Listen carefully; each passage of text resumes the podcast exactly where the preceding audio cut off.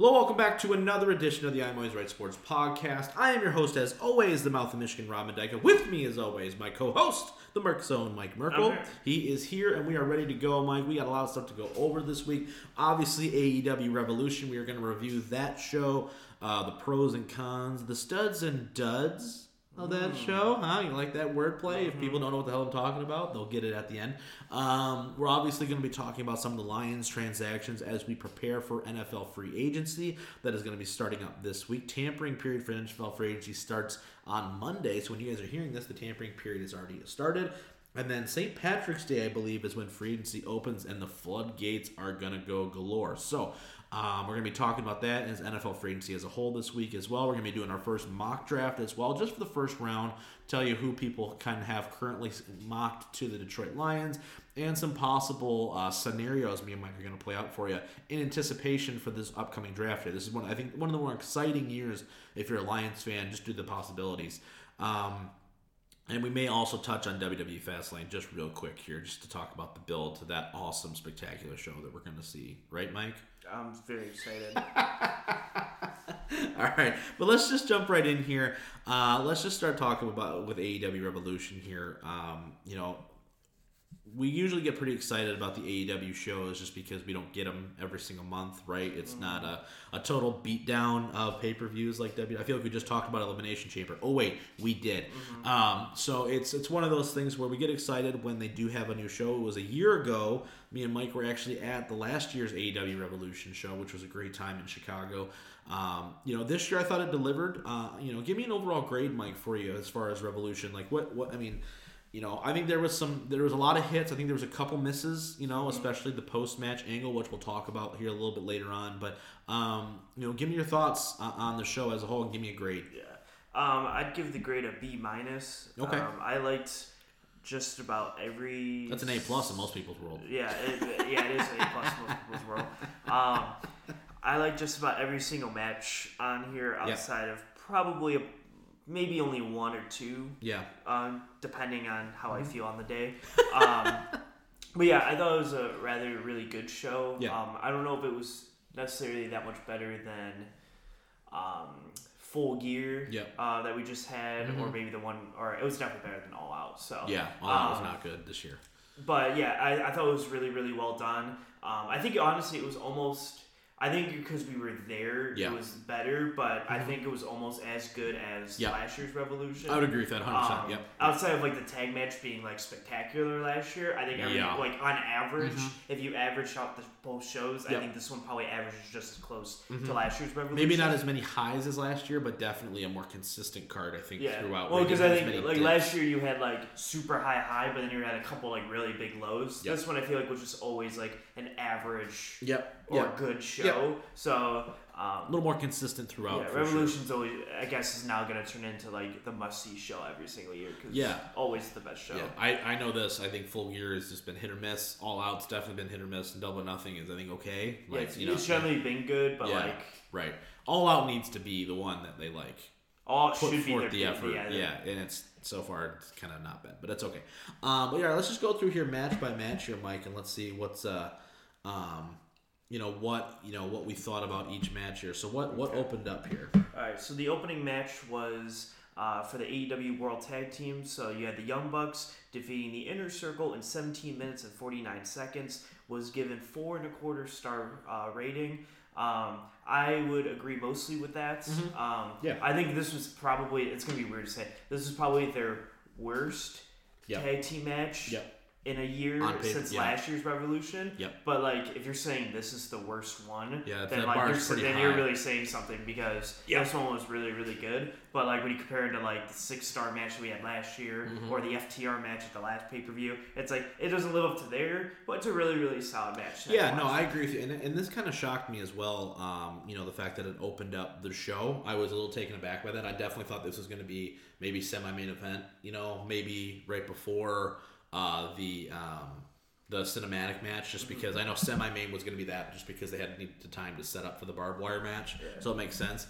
Um, but they started off the show super duper hot. You know, I, I like matches that are a bit of a pick 'em. You know, I think you actually had the Bucks winning. I think I took Jericho and MJF Mm. just for the possibilities.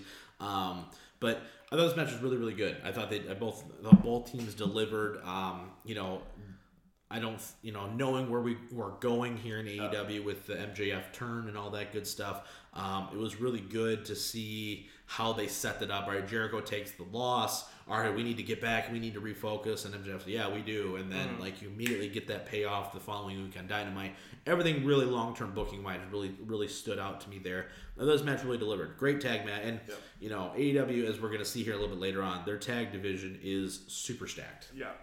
Uh, speaking of a really stacked tag division, because the very next match we had the Casino Tag Team Battle Royale, where the Death Triangle, Pac and Rey Fenix Yep. beat a whole bunch of tag teams. Yeah, we don't really need to list We don't need all. to list them all, but the final four was John Silver, Jungle Boy, Pac, and Rey Fenix. Right. Um, So in this match, too, both members of the team had to be thrown over the top rope in order for them to be Yes. eliminated. So Jungle Boy was still in it for uh, Jurassic Express. John Silver was still in there for the Dark Order, Yeah. or Silver and Reynolds, I guess. Yeah, One tag team Dark with the Dark Order. They got six of them. So Yeah, and then Rey Fenix and Pac were the final four. Yep. Rey Fenix eliminated John Silver, so you had Jungle Boy versus Death, the Death Triangle as the whole tag team. Yep. Jungle Boy then eliminated Pac, and then this was the best part of the match. They had like a nice little like five Mm-hmm. Yep. minute like one on one, and this part a la Shawn Michaels Undertaker. yeah, it was like just Yeah. a phenomenal one on one little contest. And then Ray Phoenix threw Jungle Boy over in about 26 minutes um, to win for the team. Uh, it was given four stars, and I really, really liked this match. Yeah. I thought like most of it was like a generic battle royal. Yeah. You had like one angle with QT Marshall and yeah, Dustin. Yeah. Dustin Rhodes that was really really good. That was Mm-hmm. like, wait, what's going on? Because I don't watch Dynamite every week, so I was like, oh, what? So like they're starting to kind of fade away a little Yeah, bit. that was like the big thing. Well, because QT eliminated two people from the Nightmare family, Yeah. and he was like, "Why are you doing that?" Yeah, he and he eliminated the gun. Eliminated the Gunn Club, Yeah. right? Billy Gunn's kids, and he was like, "Why are you doing that for?" He goes, "I'm trying to win." And Yeah. he goes, "You know what? Screw this," and they he laughed yeah, and left basically. and spit on him or whatever. so I thought it was really, really good. And the last like 10, 5, 10 minutes was like phenomenal stuff. So Yeah. um, I really liked this match. And Yeah, for a battle royal, it, it, it delivered, right? I Mm-hmm. mean, considering, but it just goes to show you the depth of the tag division. I, I like the fact that Death Triangle got the win here.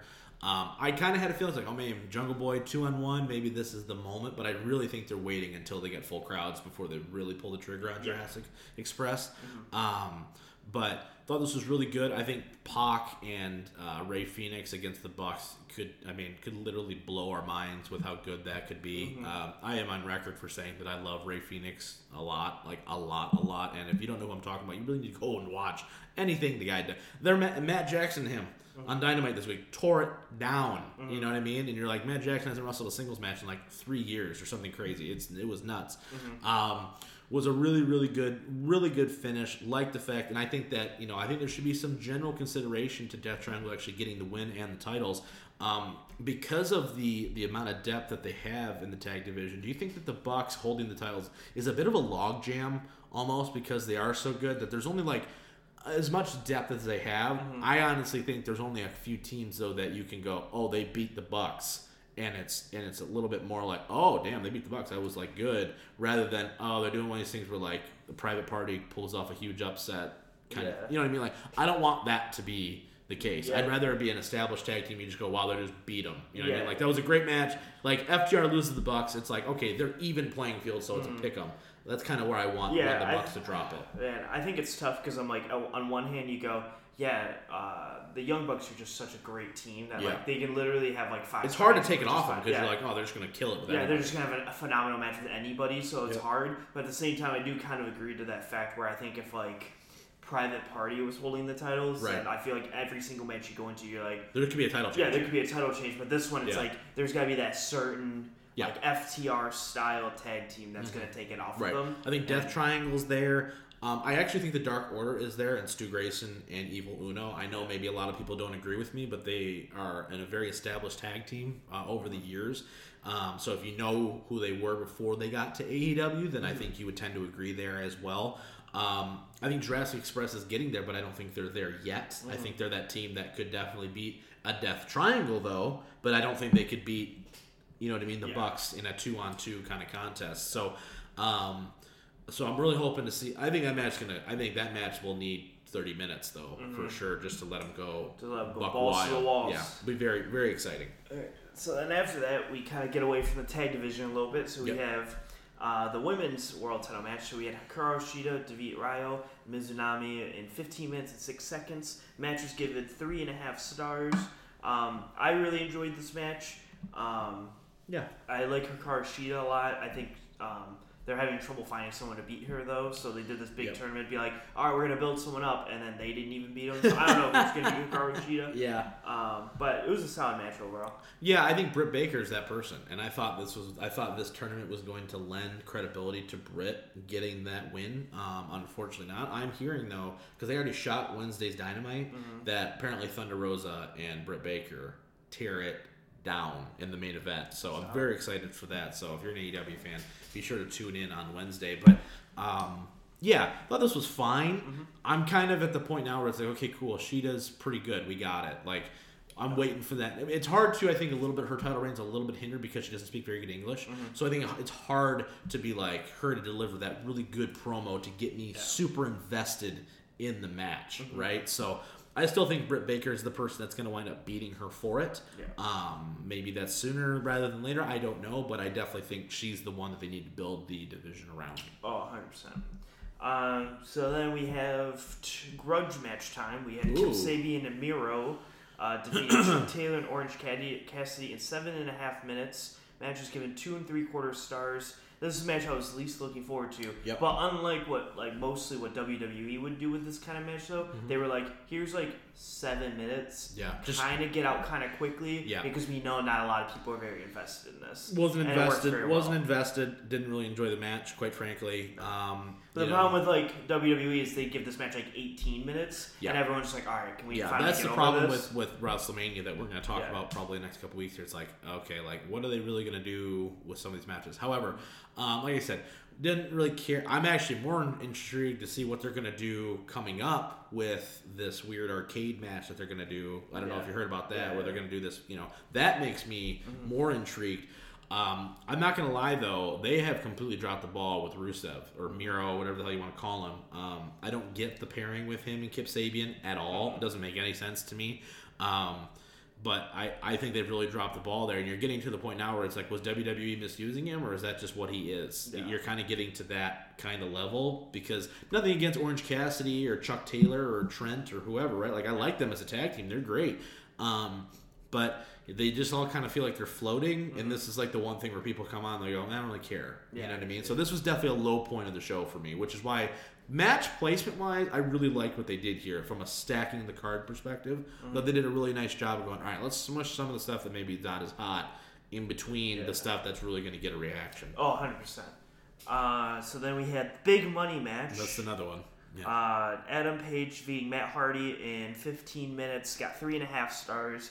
They really just put these Yeah. two right in the middle. they were of just like, "All right, else." you know what? Go up, go to the bathroom, go get dinner, Yeah. come back." Here's 30 minutes. We Yeah. don't like not a lot's gonna happen here. Yep. And I guess know. like the one thing that did happen was Adam Page kind of joined the Dark Order in this. And I hope he does. I hope legitimately he does join. I think that's a great addition for both the group and for him to give him a little bit more of that. Give him some oomph, give him some power, and then at any point in time, if you ever wanted to flip page in a year mm-hmm. from now, you could, and it makes total sense, right?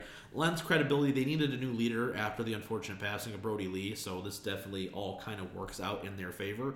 Um, but the match was fine. Matt Hardy is is rough to watch now in the ring. Unfortunately, it's not great. I think Jeff is way better. Not even for the high flying, just like the individual stuff. I think at times it's like it looks like he's gassed out there. But um, thought it was fine. I don't like these stipulations though. Big money man. Oh, he gets my first quarter earnings.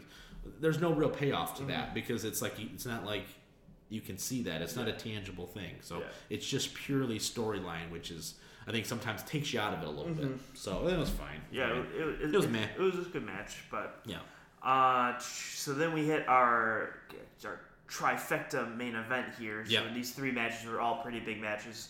Uh, so our first one, we had AEW TNT number one contendership ch- contendership face of the Revolution ladder match. Face of the Revolution, grabbing the proverbial gold ring. Yes. Literally. Yeah, you had Max Caster, Pentagon, Lance Archer, Cody Rhodes, um, the debuting Ethan Page, and Scorpio Sky. And Scorpio Sky beat all of those guys I just named for the title in about 23 minutes. Uh, the match was given three and, and three quarter stars.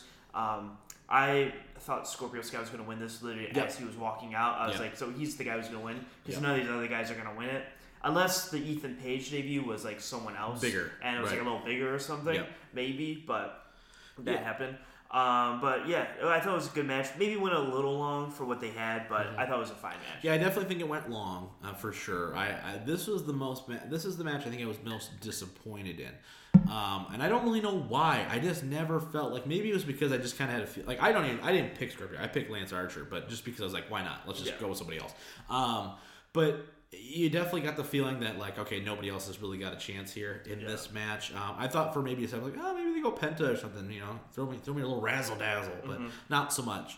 Um, so I just, I don't know. This match just kind of fell flat for me for whatever reason. I think it's hard to reinvent the wheel with ladder matches. I, that's why I think I enjoyed that triple threat with Sami Zayn, Jeff, and AJ as much mm-hmm. because Sami didn't do a whole bunch of high flying stuff. He like he used his brain and it stuck well with his character. Mm-hmm. That's how he won the match. It wasn't just because he pushed people off a ladder to get the win. Yeah. Um, so I think that was part of it. I didn't like the the Cody injury thingy. Even if he's a- if he's actually hurt, then just sit him. If he is not, then I don't get it. Um, so I, I don't mind where they spun it off to, but also this match kind of gets a little bit like meh when you go to Wednesday. He doesn't win the title. I know he turns heel, but it's like okay. So I, I, this was a this was I think the big miss of the night for me personally um, from a match standpoint. Uh, I wouldn't disagree with that. I think it was probably my. I think it was. I think it was fine, but Yeah. like from my expectations going in, I go that didn't. I didn't didn't feel like I got enough out of that. Yeah, like I said, like probably like a month or two ago on Yeah. here, I was like, any match that doesn't end in a pinfall Is a I lot harder to really, yeah, really- yeah, yeah. it started to really just grow on how much I don't like them. Um, yeah. because like there's just no like like grabbing like like It's just very match- anticlimactic usually, especially if there's not a title on the line. Yeah. You're like, all right, so he doesn't even the champion; he just gets a shot at the title. Yeah. So there's a good chance he doesn't even win. And in this case, right, Scorpio just loses, and you're like, and also the fact that Darby's coming off of the cinematic match, which we're gonna talk about here in a second. You go, all right, so now it's like, geez, okay, exactly. That's what I'm saying. So yeah, it was it was fine. Yeah. uh, Scorpio was great, but lost. I like the fact they're pushing Scorpio Sky. No problem with that. I just thought that that should have been a little bit more impactful. So our co-main event was a cinematic tag team street fight. We had Darby Allin and Sting defeating Team Taz, which involved Brian Cage and Ricky Starks Mm-hmm. in 14 minutes. Um, does not get a grade because it's cinematic wise. So yeah, right. uh, it doesn't get a star rating. Um, I thought this match was awesome. Um, in rankings of like cinematic matches, I think it's near the top. Yeah. Probably not the very top because obviously you have the Boneyard match. Yeah, Taker Um, and AJ, that's the bar. Plus, yeah. it was the first one. It was too. first one, so it was like well, the first like good one, I guess, Yeah. because they did like did they do the Money in the Bank stuff after that? Was that after that? That was after, Oh, okay, never mind then. But um, yeah, it was. Um, I thought it was really, really good. It's probably top three favorite cinematic matches that they've done since WrestleMania when Yeah. they started doing cinematic matches way more often. Yeah, Um, yeah, really solid, yeah, I thought it was good. and it works to everyone's strengths. So. No, I did for Great. sure. It made Sting, it made Sting look good. Darby gets a big bump at the end, right? You know who I really though I think the big winner out of all this is Ricky Starks. I don't know why, but he kept popping off the screen for me. I, I knew him. I knew ahead of him already. Like I knew you know former NWA television champion and stuff. So uh, I really enjoy Ricky Starks. I think he's fantastic. So um, you know him having the interaction with Sting, just his ability to sell and make Sting look like a gajillion dollars. I thought was really really well done.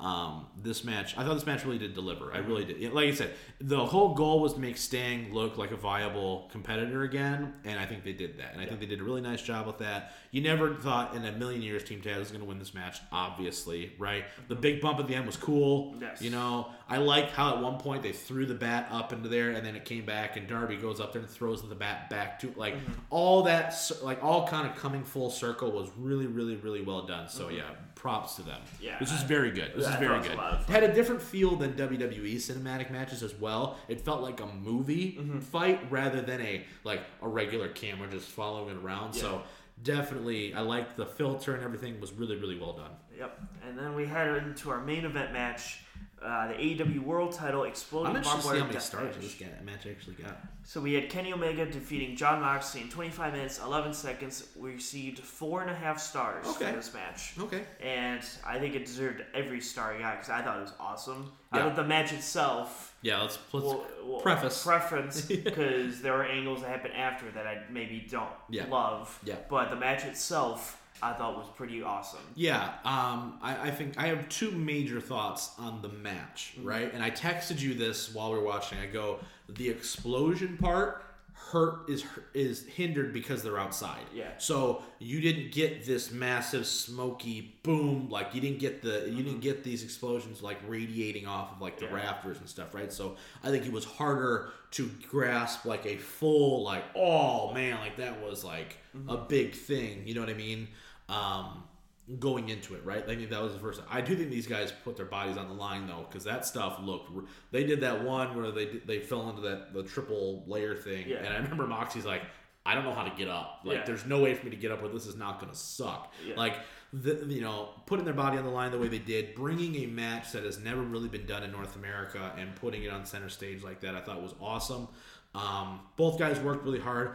I the only thing I don't like about this match was the finish in the in the sense of you didn't need the Good Brothers out there. Mm-hmm. You didn't need any of that. You could have just had it because it's already an extreme type match where if if, if Moxley gets pinned, it's not clean. You- You know what I mean? He gets pinned by the Women Angel. Everybody loses to that. So I just didn't think that was the one thing they didn't need was that. Everything else was good. They just didn't need it. It was too much. Like Yes. you've already beat the crap out of each other. Kenny's world champion. He wins. We're going home. Yeah, I agree. That was my only. That was my only bitch if I had one. the match itself was fantastic though. Hmm. Yeah, both guys do great work. Yeah, it was it was a very solid match. So Yeah. then actually, so we're gonna I'm gonna backtrack a little Yeah. before this match. So I forgot to add in between the uh, TNT title match and the tag team street fight was the debut of Christian, which Oh, is yeah. signee.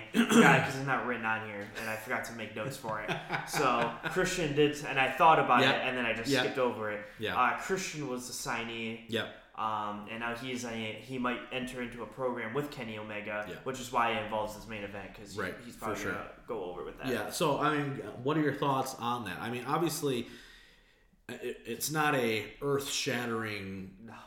Signing. However, if you speak to anybody in the actual companies, they're like Christian's huge from a in-ring perspective, from a talent development standpoint, which I think is why I think they were probably more excited than like fans. I like Christian a lot. I never think he's really gotten his due. Um, but at the same time, when you're touting this to be like, oh my gosh, I have a huge signing. Now, granted, the people that they had on there that people were expecting, like, oh, it's gonna be Kurt Angle, go, oh great, we got the corpse of Kurt Angle running out there. That mm-hmm. really wouldn't uh, have moved the needle either, right? You had two people that were gonna move the needle. It was Brock Lesnar or CM Punk. Anybody else is a letdown. So with that being said, I do appreciate the fact that it's somebody who can be an active competition, mm-hmm. which it, Christian can, right? We saw that at the Rumble. He's back, right? Two, can put over new stars, right? And three, can be both a babyface and a heel. So those three things, I'm happy to see Christian getting a shot at it. It's going to be interesting. I know he's just going to get fed to Kenny, though, which is going to kind of piss me off a little bit. But at the same time, they were doomed basically Yeah. from the get-go because when you when you tout it as a massive massive signing and then it's a 45 50 year old christian you're like okay cool this is awesome but like it's not like It's not. Yeah. yeah it's not gonna gonna shake the world to the knees where you go oh my gosh brock lesnar's here Yeah. oh everything's everything's changed it's not the case so Mm-hmm. Yeah. it was okay Yeah, it was fine. And then so then we'll we'll, we'll forward track. We're not Yeah. backtracking anymore. We're forward tracking down to the the main event uh, angle that we shoot. So we have uh, uh, who was it? Omega and the Good Brothers just Yep. beating the crap out of so Moxley. so basically to set the stage right. So basically for the last like three weeks on Dynamite, they were like, all right, so if this thirty minute timer hits, Yep. this whole entire place is just gonna absolutely Explode. erupt and Yeah. like Daily's place is gonna flip on its side like in all the TV cartoon TV shows where like the big place just like flips over and like lands on its side or whatever. It's gonna be this gigantic explosion, blah blah blah blah. So Kenny is beating him up. The timer, the timer actually was cool because the timer went off. I think like 15 minutes in, Yeah. and you hear like a little like, whir, whir, Right, right, and right. like, you Oh, heard by the like the siren like Yeah. by the way, we're like This halfway there, like it's gonna be coming. And I, I honestly thought it was just like get like an NBA game, like Yeah. transferring feed over or something. I was like, Yeah. what is this noise? I thought I thought what Or the was a debut, too. I I, thought like- the win. I thought the finish was going to be one of those things where like they explode in mid match or something. Like Yeah. Moxley hits the DDT, one two, boom, and Yeah. then everything explodes like, and then they just go off air, and you're like, by the way, they're all dead. Yeah, everyone's dead no one knows. But so yeah, so then they were beating him up. The countdown's coming. They like handcuff him, so he can't. Yeah. He basically just can't leave. Yeah, they beat the crap out of They him. They beat the crap out of him and dip. And then Eddie Kingston comes out and he's like, "All right, I'm gonna try to save you, And I can't, I can't, I can't. And he goes, I can't, I can't undo the cuffs. I can't carry you out. There's like 10 seconds left. Yeah. So he covers Moxley, and the explosion's about to happen, and like one firework goes off. Yeah, and then you hear pew, pew pew pew. and and like, then "Aw." and then Eddie Kingston sells galore, like he just Yeah. died, even though like one firework went off. Yeah. And it was a very, I would say, anticlimactic angle. That's to an it. understatement of the century. Um, Yeah. So that was fun. So here, here's my only. The, first, off, I give him credit for trying it. Right, you're you got to do something pretty damn good to, to deliver on that, right? And once again, I think being outside also really hurt, like Yeah. because of the fact that it just like went into the air. You're like, oh, oh, great. Um, I will say this though. I don't think the criticism is unjustified in this particular situation because I know for a fact if WWE would have done this exact same thing and would have delivered the exact same way, we'd be crucifying them Yeah. right now because you're going, what the hell? Like typical WWE. Like for as much crap as we gave them for burning the fiend alive with that stupid dummy or like Yeah. that, like that, it, it, it fell flat on its face. Yeah. Like we have to call a spade a spade here. Um, I honestly think if if you could go back in time, they would just be better suited to just put the barbed wire in, and and because that is something whether it's through the camera or the or you know in the arena, right, where you can you can feel that, right, where you go, wow, that sucks. Like you can see it, you can like you can see the clothes being ripped off, you can see the blood, you can see all that stuff, and you go, wow, like this is like this. They're really putting everything out, and they did, right. So the explosion part of it, it just felt. It, it almost comes back to me like it's just being unnecessary. Yeah. You know well, what I mean? I think I think to even not even further that, but Yeah. just, you should have gone back and never had the big explosion announced. Yeah. And what you should have did was I'm cool with having ring ropes and stuff. But like I don't care. You don't have Yeah. to change anything that you did. Right. But what Kenny can do is Kenny can leave the ring Yeah. and go and like have this like detonator like And then all the, almost make it like a goes, comedic thing. and make it Yeah. like ooh, and then right. he like pushed it, the and he line. aw. Yeah. Yeah. Even all, or like it explodes. Then like you don't have to be like, oh, Right. oh, we're gonna explode the ring. Yeah. Just like hit the button Yeah, and have and, it. and it didn't help too that you have Eddie Kingston coming out there and his job, and he did his job right. Which Yeah. I'm going to sell this big Yeah. explode. You know, I think they did an okay job of trying to explain it after the Yeah. fact. You know, on AEW Dynamite, right? It, I, and you know, I'm just. I will say this though. If, if WWE was in year one and this happened, right, I think it's a little bit of a mulligan, right? Because it's like, listen, they're trying new things. It's not going to be perfect Yeah. all the time, but you know, I do think that the criticism is is justified based on the fact that if the shoe was on the other, if NXT did this and that's how it delivered, everybody would be like, "What the hell was Yeah, that?" the the, You know the what I mean? difference with W and you put it like Yeah. the nail on the head is Right. that AEW is just trying new things Yep. and like they're like, all right, For it just didn't work that time. Like the difference is like when like back in like 2019 when like Rollins got DQ'd in the Yeah. Hell in a Cell match, like you've had like 25 Hell in a Cell matches Yeah. where none of them have ever been DQ'd, and now you're also Right. Mm-hmm. just gonna DQ someone for doing the same thing. That like like take Taker throws someone off the top of the cell should be a DQ.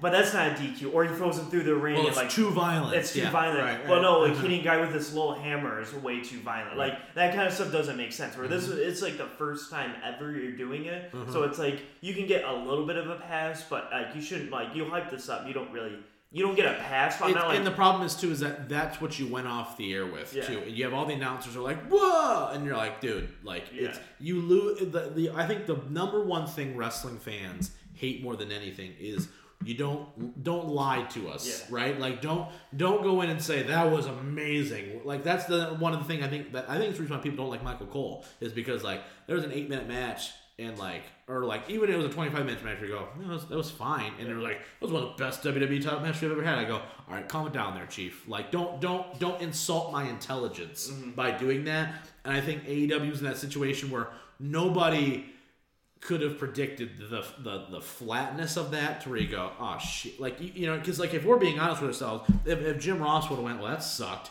Everybody would have been like, hey, at least they fucking they Yeah. owned it, right? But Yeah. you can't do that on pay per view. So I, the fact that they left it with that, I think, is rough. Um, but I will say this though. This past Dynamite was really, really, really, really good, and they really kind of made up for it a little bit, and they really did a nice job of just progressing through it.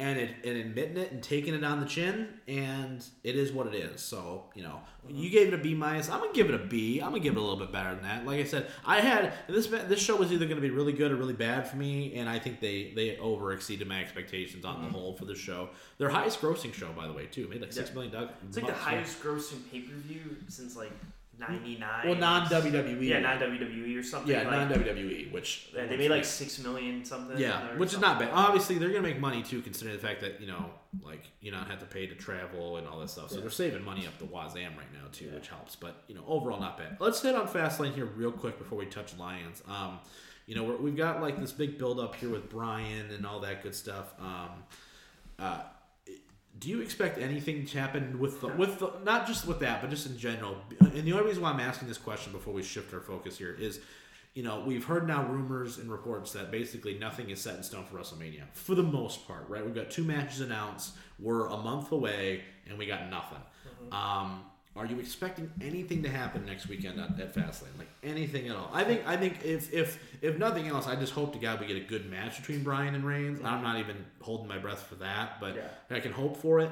Um, but outside of that, I don't really anticipate. Like, are you expecting anything major to happen in the coming weeks to make you go, "Oh, that's why we haven't"? You know what I mean? Like Bobby Lashley winning the title's big news. Yeah. we talked about that last week, but um, we don't know anything that's going on with WrestleMania right now. Yeah. Like nothing. Um, You can have an idea, Yeah. but they haven't said it. Um, actually, uh, no, I don't think anything's gonna happen at Fastlane with Yeah. like any kind of Relevance. relevance at all. There's just gonna be a lot of okay, so We you- just- it's you a show to show. It's a show because you want to show on Peacock before WrestleMania. That's literally all it is. So. It's probably a test run. It's probably exactly what it is. It's Yeah. like, hey, we're gonna go half and half here. Let's see if people can get it. Yeah, 'Cause I'm gonna see. test it on Peacock. This is my test for WrestleMania. yeah. So exactly. it's it's gonna be interesting for sure. That's literally the only reason they have it. It's like, all right, so we're gonna put like four matches on this show. Mm-hmm.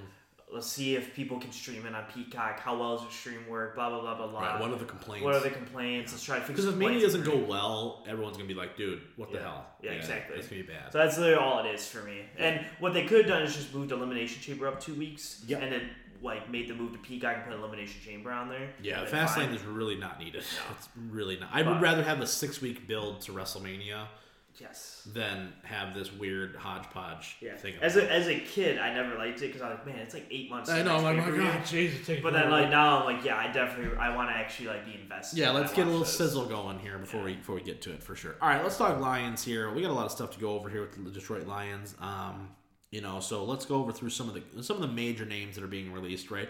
So we've heard Chase Daniels in trade talks, right? They're trying to trade him. If they can flip him for a ham sandwich, I'd be like Brad Holmes, greatest GM ever.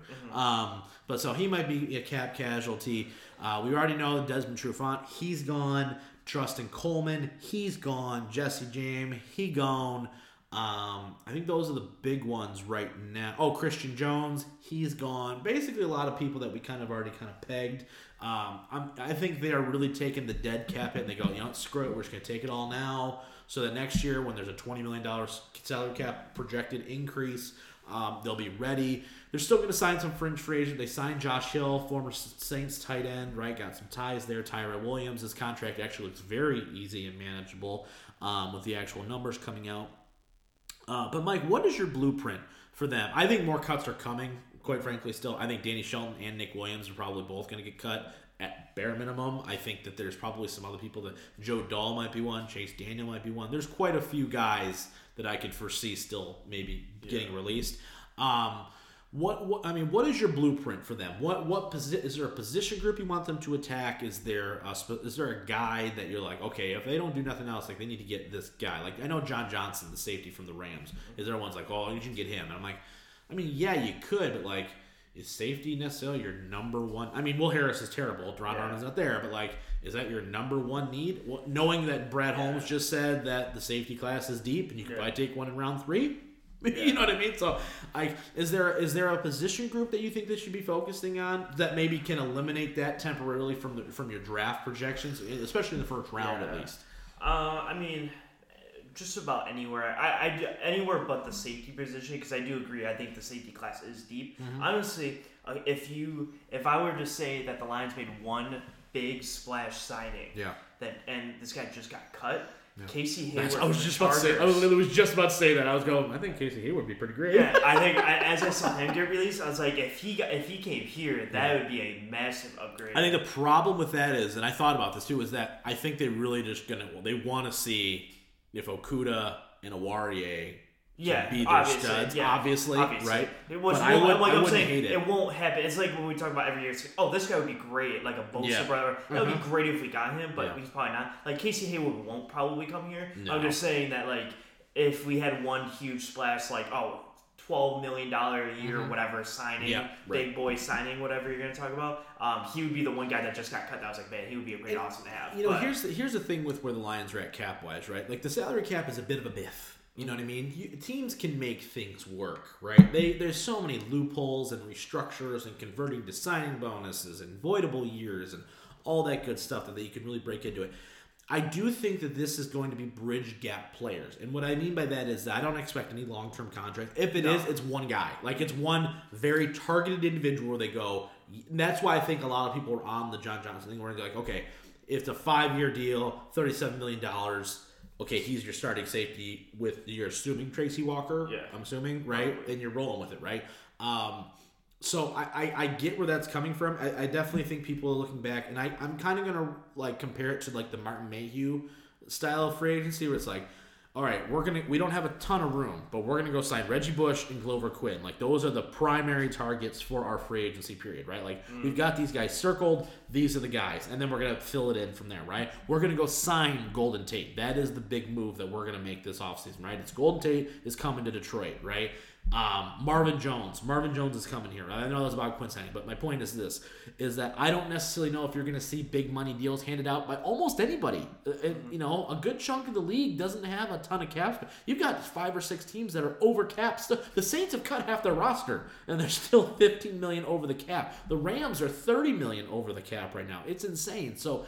Um, I don't expect the Lions to be swimming in, in with big fish. I just don't, right? I don't think, and, and, and that goes to the Kenny Golladay thing, which I want to hit on here in a minute. But um, if there's a position group that I think that they should be definitely looking at, I think it's twofold. I think number one, it's um, it's it's wide receiver. I do think that there's at least one, if not two more additions to be made there. Um, I like a guy like Sammy Watkins, um, you know, who I think can come in on four or five million dollar deal and, and come in and be your quote unquote wide receiver one, depending on what you want to do in the draft. Um, I think they're done at tight end. Um, I think they should be done at running back. I think on Johnson is a solid number two option behind D'Andre Swift. If they maybe want to sign somebody like Carlos Hyde, who's just another body, I guess I get it. Um, cornerback is definitely going to be one that they need to look at. So if Casey Hayward came in, I'd be over the moon, quite frankly. But I don't know if that's necessarily where, where, where they're swimming. And obviously, linebacker is still a very pressing need for them as well, as well as uh, you know another edge rusher. So maybe this is the offseason where they go a heavy defense because the offensive depth is there. I don't really know. It's really going to depend on what you know what their process is, and we're going to find out pretty quickly. But I don't expect any massive contracts to be signed by the Detroit Lions this offseason. Next year, I think it's going to be a little bit more unhinged. But this year, I definitely don't think that that is going to be the move. I think they're going to try a lot of bridge players just to get them through the year and hope that we can kind of start building this team through the draft. I think is the ultimate goal. Um, the other big news, I think, I guess, coming out of the Lions camp though, is that they did not apply the franchise tag to either Romeo Okwara, which was highly unlikely, um, or Kenny Golladay, which I think a lot of people were in favor of. Um, but I think looking at it financially, I think they were like, ah, boy, I don't know if you can do a tag and trade. I don't necessarily know if they nec- were going to want to pay him 18 19 million dollars a year which apparently is what he turned down last year from the previous regime which i thought was quite surprising um, give me your thoughts on Golladay more than likely not being a Lion anymore. I mean, it sucks. Don't get me wrong, but I think long term, I don't necessarily know if it's the worst move in the world. Short term, it's gonna suck, but Yeah, short term it'll suck. Long term it'll be perfectly fine. We're gonna get a um, a third round compensatory, Compensatory more- third yeah. round pick, if he signs a big, which I'm assuming he will. yeah, right? he's gonna sign a pretty big deal probably. So Yeah. we'll probably get a compensatory think third round pick I for think him. Colts are the perfect destination for him. Yeah.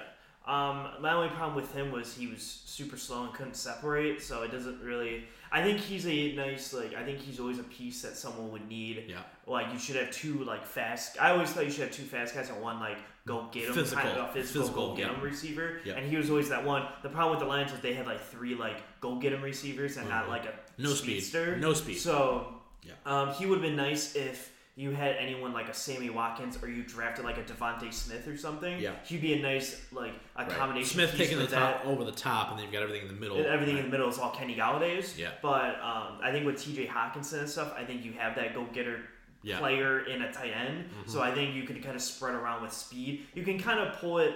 God, it's gonna be weird to say like a Kansas City style where you just want speed around, and then you have your tight end that's like I can just go, I can go run eight yards, turn around, and, and Yep. you throw me the ball kind of thing. Yep. That's kind of where I think they're gonna head to because they have Hockenson as a really solid tight end. Yep. If you don't have that tight end play, you gotta get more speed at wide receiver and stuff.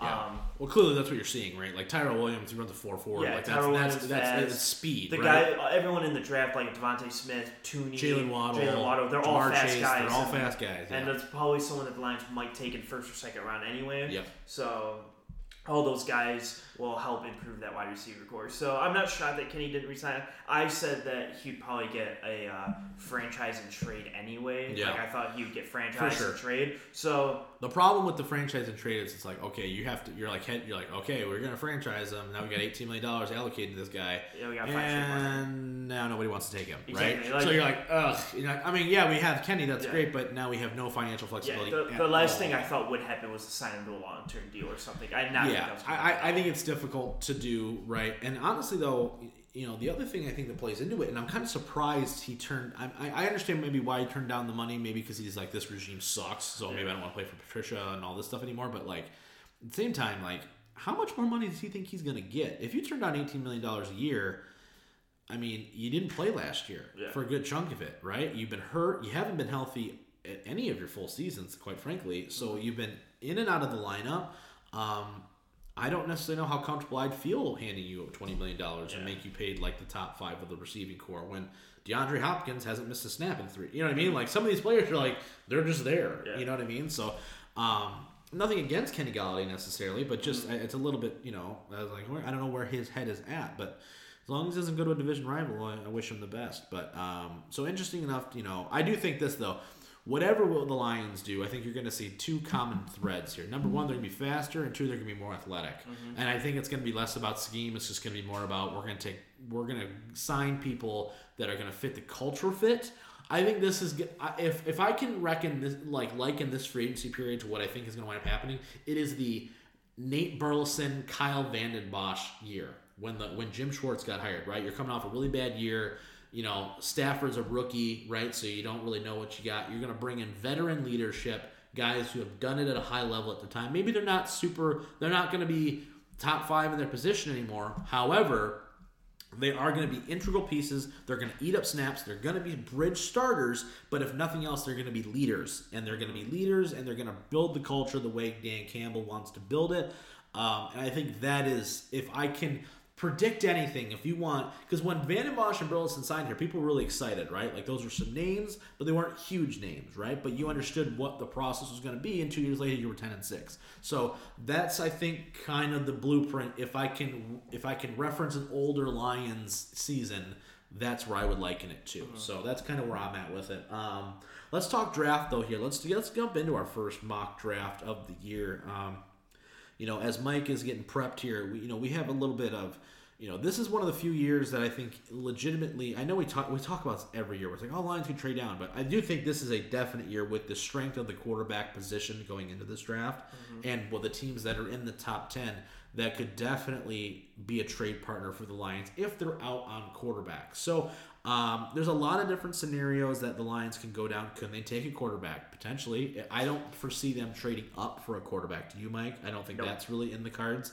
Um, maybe if they didn't have Jared Goff, maybe. But because they have Goff here, I don't think that's in the cards. However, if a quarterback falls to them at seven, say a Justin Fields or a Trey Lance, I think it's going to be very difficult for them to to trade out of or not trade out of that, but to pass on that if they think that guy can be the guy, right? Um, thoughts, Mike, on taking a quarterback at seven? Let's just say there's no trade. Part, they have to pick at seven, and let's say one of those guys. Take your pick, either one, Trey Lance or just. I don't think they'll both be there. I think there's a small possibility that one could be there. I think there's a good possibility also that we have four picks go quarterback. Yeah. Or five picks go quarterback, whatever, however you want to do. Some trades happen, somebody trades up, and four quarterbacks are gone in the first five picks. Yeah. Um, I've, uh, I mean, I'm gonna, I've said it now, and I'm Yep. gonna say it literally up until the draft, and if the draft happens like this, I'm gonna be very frustrated. um, I'm not listening you're me. not listening. Um, so Trevor Lawrence is already off the board. He's the top quarterback. We don't even talk about him. Yep. Um, so you have four quarterbacks that's like high, pretty highly rated that Yep. you, you could you could obviously draft or whatever. Yep. If you're gonna rate those quarterbacks in two through five, say you do like Wilson, Fields, Trey Lance, Mac Jones, however you want to in, intermingle that. Yep. If you if those first two are taken, now we won't know Right. if they're taken off the board. Trey Lance could be their favorite quarterback, and then Right. whatever. Yeah. But if those top two are taken off your board, you do never take a quarterback there. You don't take your fourth best quarterback ever On your board. on your board. Yeah. Now, if it's your bet, like Trey Lance is number one on your board, and he's there, Knowing seven, that Wilson or is that uh, Lawrence is gone. knowing that. Lawrence is gone, right? Right. And that, and Trey Lance is like your number two quarterback on your board or whatever, Yeah. and he's there, take him, fine, whatever. But I don't think I don't think he is. But in, in the event that he is, I think he could be their third. I do think he, he can can be their third, and I Yeah. still disagree with it because I think Yeah. you should always take, especially in a weaker defensive class, and you need defensive pieces. I always think that you should take a better defensive player Yeah. Than I always. I always stick with that. Even last year, even though people were like, "Oh, you should take Herbert, Tua, whatever," Yeah. I'm like, "All right, pick your best defense available because Yeah. you have a guy. You have Jared Goff playing right now, so I mm-hmm. always say take your best defensive player, try to build that defense up a little bit, and Yeah. then roll with what you got." Yeah, I think, and, and here's the, I think the big key, right? Because we were both definitely on the Okudah train last year. I think, you know, and I, I did, still, I did want Herbert, but Well, I mean, we're I- not going to pick Herbert, so right, then I had exactly. So you know, and, and you can make the argument, oh, they should have taken two, they should have taken Herbert. Of course, well, looking back on it, well, no shit, they should have taken Herbert. That you know, so should have Miami, if we're being honest, right? Because they they not they don't they, they don't even like Tua anymore, and he played six games. So, um, but with that being said, right? I think this year compared to last year, last year it's like okay, you were in a win now mode. Stafford was coming off his best half of the season he's ever had, 19 touchdowns, four intercept or five interceptions. He was playing crazy good before he got hurt, right? Um, you know, so you take a corner, you lose Darius Slay to fill that need, right? You're there. Best corner to come out of the draft in a long time since probably Ramsey, you know, you know, prospect wise, whatever. Um, but the the difference this year is that I think it's going to legitimately be best player available. I think where Mike and Mike's not going to like this, but if Trey Lance is their guy, right, or if they really like Trey Lance and they were at his pro day, you know, talk to that, whatever, what you will, right? Um, but if Trey Lance is there, and say Micah Parsons is also there, and they have the exact same grade on both guys, okay? I think quarterback wins out in It that does. particular Absolutely. scenario, right? So I think that, and I think this is one of the few times where the Lions have legitimate options at seven, where I think you could address a need, and I don't think anybody's going to bat an eye. If they take a quarterback at seven, whether it's Fields or um, Trey Lance, I don't think necessarily anyone's going to go, that was a bad pick, because you understand that he's going to sit. He's not going to be forced into action right away while you put a team around the kid and let Goff go through the growing pains, right? Um, the other side of that coin is okay, you're going to take a guy, you're not going to see him play, right? Which obviously means you're not going to get any better, right? If you take the defensive player in Micah Parsons, who I, I think we're both in agreement is the best defensive prospect in this draft. That's my opinion. Mm-hmm. I don't see an edge rusher out there right now. Even that Rousseau guy from Miami, I think is what he like. I don't see him as a better overall prospect than Micah Parsons. I think if, if we're looking at top defensive players, he's my number one guy. So say he's there at seven. Do you take the best defensive player there? I wouldn't be mad about it. Um, and you fill a glaring hole at linebacker. You immediately get he's immediately your best linebacker, and he's never played a snap. Um, or three, I think the other one is wide receiver. It's- You know, maybe not at seven. If that's, I think the wide receiver thing is definitely if it's a trade down possibility. Um, whether they like DeVonta Smith, who I don't necessarily know is the best guy based off of his size and some of the other stuff. I know you, people can crucify him all they want, but like I get it. But at the same time, even Tyreek Hill's got some meat to him, and he's a four-two guy. You know what I mean? Is DeVonta Smith faster than everybody else out on the field? I don't know. Uh, You know, Ja'Marr Chase is there. He's a freak. Jaylen Waddle, I think is I think is going to wind up being the best out of the three, in my personal opinion. I know he doesn't maybe get talked about as much, but whatever. And I think there's also a little bit of maybe offensive line, maybe as a stretch, just depending on what they want to do. I don't agree with that take, but I think you could. So there's a lot of options here for the Lions, is what I'm saying, basically. So I think there's a lot of different avenues you can go down. Not any of them are necessarily the right or wrong way. You're not going to know that until two years down the road. Um, but I'm just going to prepare people now. If they don't take a quarterback, you can't crucify them. Okay especially if they trade down. Like the best case scenario for the Lions is two quarterbacks are left on the board: Wilson and Lance, or not Will, no, not Wilson, Fields. Sorry, if Fields and Lance are available at 7 mm-hmm. you're giddy because someone's going to want to try to trade up in front of Carolina, unless Carolina somehow swings the deal for Deshaun Watson, which I don't think is possible. So it's like. If that's the case, you're you're ecstatic because if you have New England or San Francisco or maybe another team that just wants to trade up for I don't know, name a team, right? Whoever, you know, or even Carolina just wants to swap set just to make sure they get their guy, whatever, you're going to be thrilled because you're getting more darts at the dartboard, okay? Um, that's the dream scenario. Do I think it's going to happen? No. If a quarterback's not there at all, then I think it's Micah Parsons or the best offensive player, whoever you want, right? What are your thoughts on Kyle Pitts before we go to this mock draft? Uh, Kyle Pitts is great. Um, but Because he's because a, he's not. I mean, people are like he's a tight end, but he's not really a tight end. No, like he's he- a he's receiver. like a flex guy. Definitely could have fooled me that he was a tight end. I remember watching Florida games and I go, "Who the hell is this dude?" And they're like, "Oh, he's a tight end." I go, "He's their tight end." Yeah. It was insane. Yeah, no, he's a he's a flex wide receiver too. Mm-hmm. Um, my problem is that if the Lions would ever think about picking him, he they would try to use him as the wide receiver one, and it would work. Yeah. But he's he's very solid. Well, especially when you have Hawkins too. It's like, man, how many? I mean, it'd be great to have two great tight ends, but like, you have to pay Hockenson. You have to pay Hockenson. yeah. Like he's he's he's, he's already becoming a he's, a, he's probably a, your best yeah, player, Exactly. Yeah. He's a top eight. Def- uh, probably a top eight uh, player right now Mm-hmm. for you. yeah. So all right, so let's pop into this little cute little mock drafts I pulled up here. Okay. Um, Oh, from- just in case you care, the Texans have traded Pro Bowl linebacker Benardrick McKinney to the Dolphins for Shaq Lawson and a swap of late round picks. Just in case anybody cares. oh, I like Shaq Lawson. Was really good for Miami, so Mhm. that sucks. Um, so we got a Pro Football Network 2021 NFL mock draft made 13 hours ago, so Mm, it's about as As up to date as you can updated as I can get for you. Um, it's a four rounder, but we'll only go through the first round. Yeah, yeah, we don't. Yeah, there's a lot. here. until a There's a free lot. until free agency happens too, like it, these all could change. And I Yeah. like being able to see both sides of it, right? Yeah. Where the thought was before and then after. Yep. So number one, uh, Jacksonville Jaguars is already locked in at Take Trevor Zach Lawrence. Wilson. Yeah. Can yeah, you it's Zach imagine? Wilson. Can you imagine? Oh I my would, gosh. I would literally throw a TV out my window. One of Oh, I two- wouldn't. I'd be like, okay, who's at two? Okay, the Jets are at two. All right, so we've got. We can only trade up to three first round, three years of first round picks. So if we take this pick, next year's two picks, And the year after that, and two the year- picks. just go get Jets. this dude. yeah. Yeah, no, I definitely would. In a heartbeat, wouldn't even think about it Oh twice. But no, Jacksonville Jaguars pick Trevor Lawrence number one. Urban Meyer's like, oh, God, thank God. Yeah. Okay, perfect. Just gotta not screw him up. Yeah, just don't screw up, you know, the best prospect in like 10 years. It's perfectly fine. It's probably Andrew Luck, honestly. That's what I mean. And Yeah. then since then, probably like John Elway. So Jeez. it's like a big jump there. Yeah. Um, so number two, New York Jets will pick um, Justin Fields, quarterback out of Ohio State. Wait, who Um, who's this? The New Jets. York, yeah, New York Yeah, Jets. thinking will Justin Fields. Wow. All right. Uh, I haven't seen him in a lot of mock drafts Yeah. with Fields going number two. Yeah, Atlanta's got to be giddy then. yeah, so they have Sam Darnold. Let's trade with Sam Darnold for getting a couple picks or something, Uh-huh. and so they pick a quarterback to replace him, and this is the quarterback they like most. Alrighty then. Cool.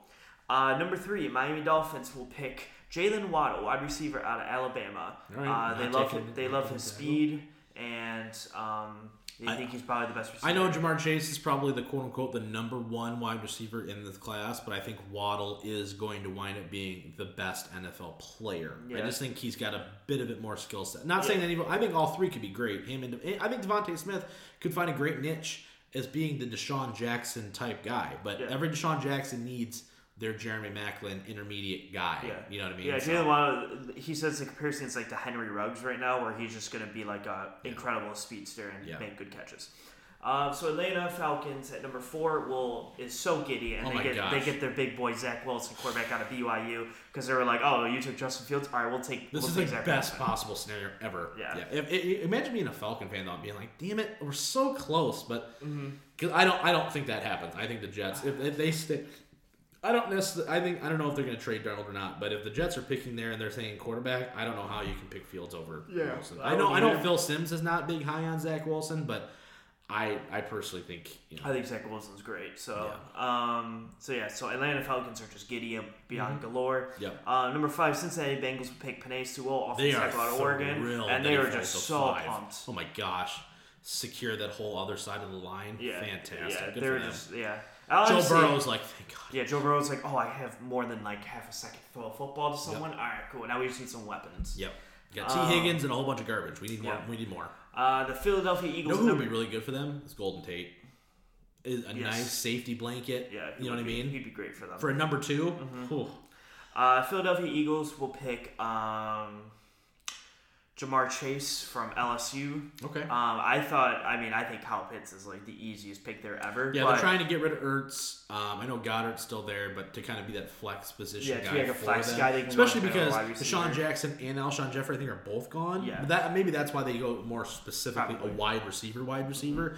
Um, but Jalen Hurts being there, he's gonna need some sort of safety blanket people. Yeah. They need a lot, dude. That Eagles team's gonna be bad this year. They're gonna be very bad. Yep. So Ja'Marr Chase. I feel bad for Jalen Hurts because I actually like him as a prospect, but it's just not gonna go Yeah. well. So at number seven, Detroit Lions will be picking. They have a plethora of options. Okay, yeah. best- So, let- so let's see. They got Trey Lance on the board. Kyle Pitts is on the board.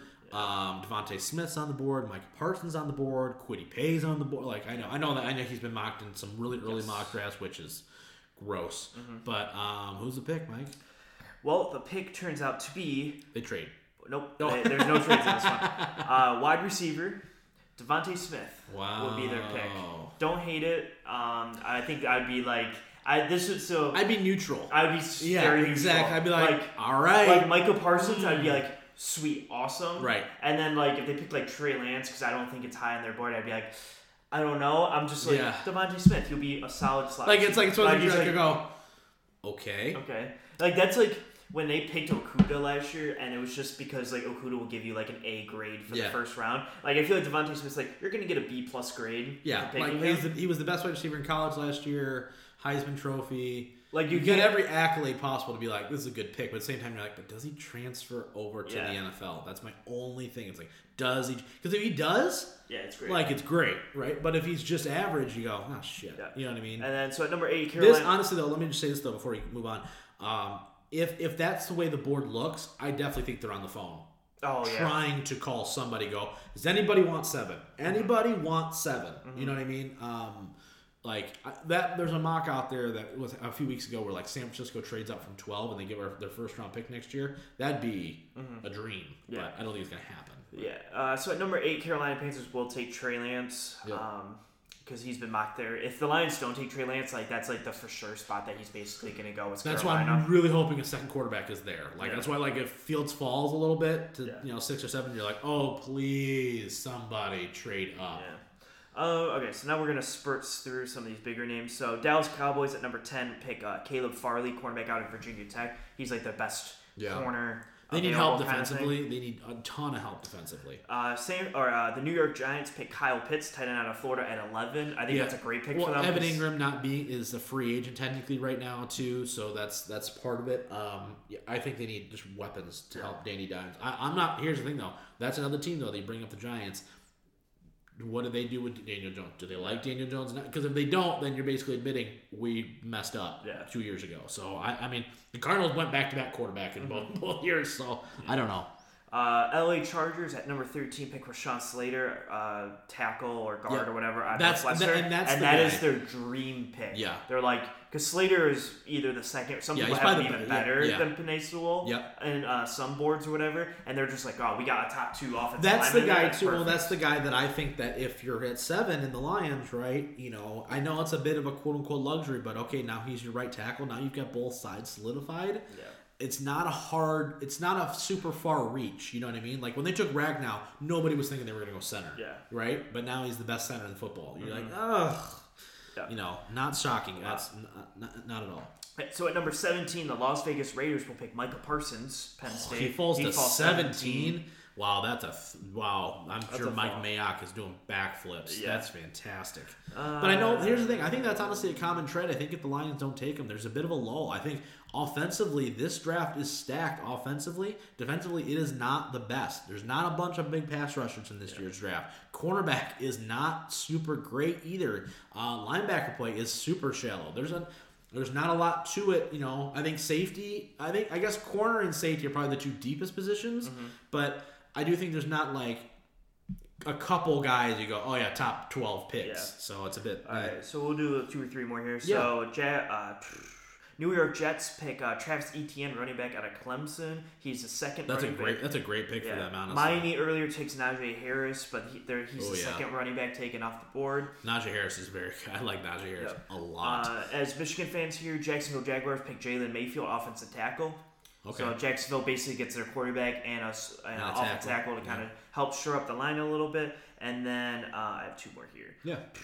Green Bay Packers pick Patrick Surtain, the second cornerback out of Alabama, so Yeah. they get that defensive back help to help because they lost Kenny King. Kevin, King, and, yeah, uh, for sure. I, honestly, though, they might be in the realm of possibly taking a running back. I know they have who was the guy they took last year, uh, AJ Dillon, Yeah. right?